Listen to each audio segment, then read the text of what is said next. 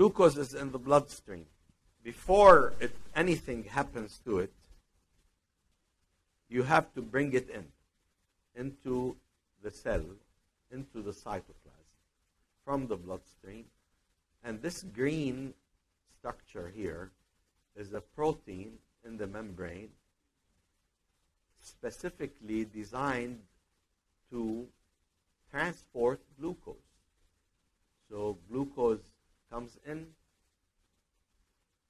on one side, on the extracellular side, and this transport protein allows it then to go across the membrane into the cytoplasm. Before this happens, the cells have no access to that glucose.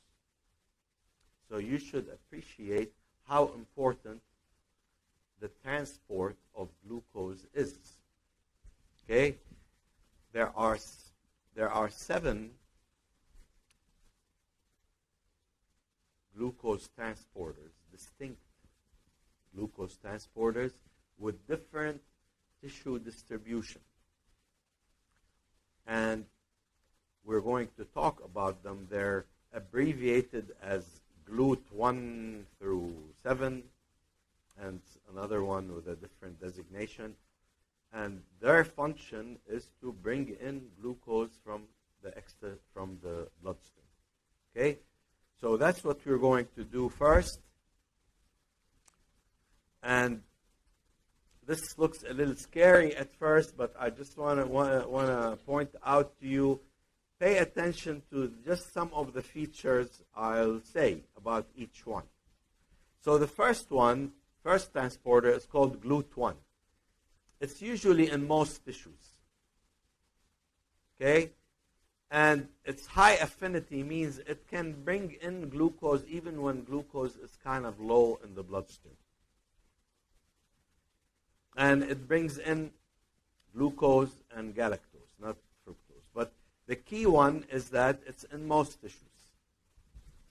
So that's an important feature about GLUT1. GLUT2 is extremely important. Very important transporter, mainly because of two things. It's exclusively found in the liver and pancreas, mainly the liver, really, of the important part. And this transporter is unique in that it's bidirectional. It can transport the glucose into the cell or from the liver cells, from the hepatocytes into the bloodstream. Okay? So that's GLUT2. What you want to know is uh, tissue distribution and that it is bidirectional. GLUT3 is in many ways uh, similar to uh, GLUT1. Also, uh, it's more restricted primarily in neuronal tissues, the placenta and testes. So then we get to GLUT4. GLUT4 is another very important transporter. And this one is exclusively found in muscle, both skeletal and cardiac muscle, as well as adipose tissue. This transporter is unique to these tissues, and its importance is that it is insulin dependent. How much transporter is present in these tissues depends on the presence of insulin. Just as a big general thing, insulin promotes the increase of the number of GLUT4 transporters in these tissues.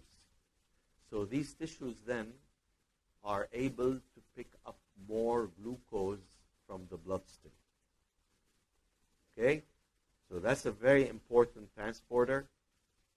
As a matter of fact, it's a target for therapies for diabetes. That's how important it is. Okay? One of the targets. GLUT5 is another uh, uh, sort of uh, widely distributed transporter. It uh, mainly transports fructose uh, and is present in many tissues. GLUT7, all of these, by the way, 1 through 5, are all part of the cell membrane. That's where the transporters should be, right? Because they're going to bring in the glucose from the bloodstream. GLUT7 is unique in that it is intracellular. It's inside the cell. It's part of the ER membrane, endoplasmic reticulum. It's exclusively found in hepatocytes and it serves a function. It serves a function in that when the liver is producing glucose, it produces it inside the ER, and that glucose has to be transported out of the ER into the cytoplasm. So that's the importance of GLUT7. It's present in the ER of the liver. And the last one here, the symporter of sodium and glucose, or galactose, is part of primarily of the intestinal epithelia and uh, of the small intestine and the and kidney tubules and that's important in the absorption of glucose from the diet. So the importance of this, it transports both glucose and sodium in the same direction. So just remember the key features, where they are, especially GLUT7, GLUT4, GLUT2. Uh, uh, you know, all of them are important, but really those three are especially important. Okay.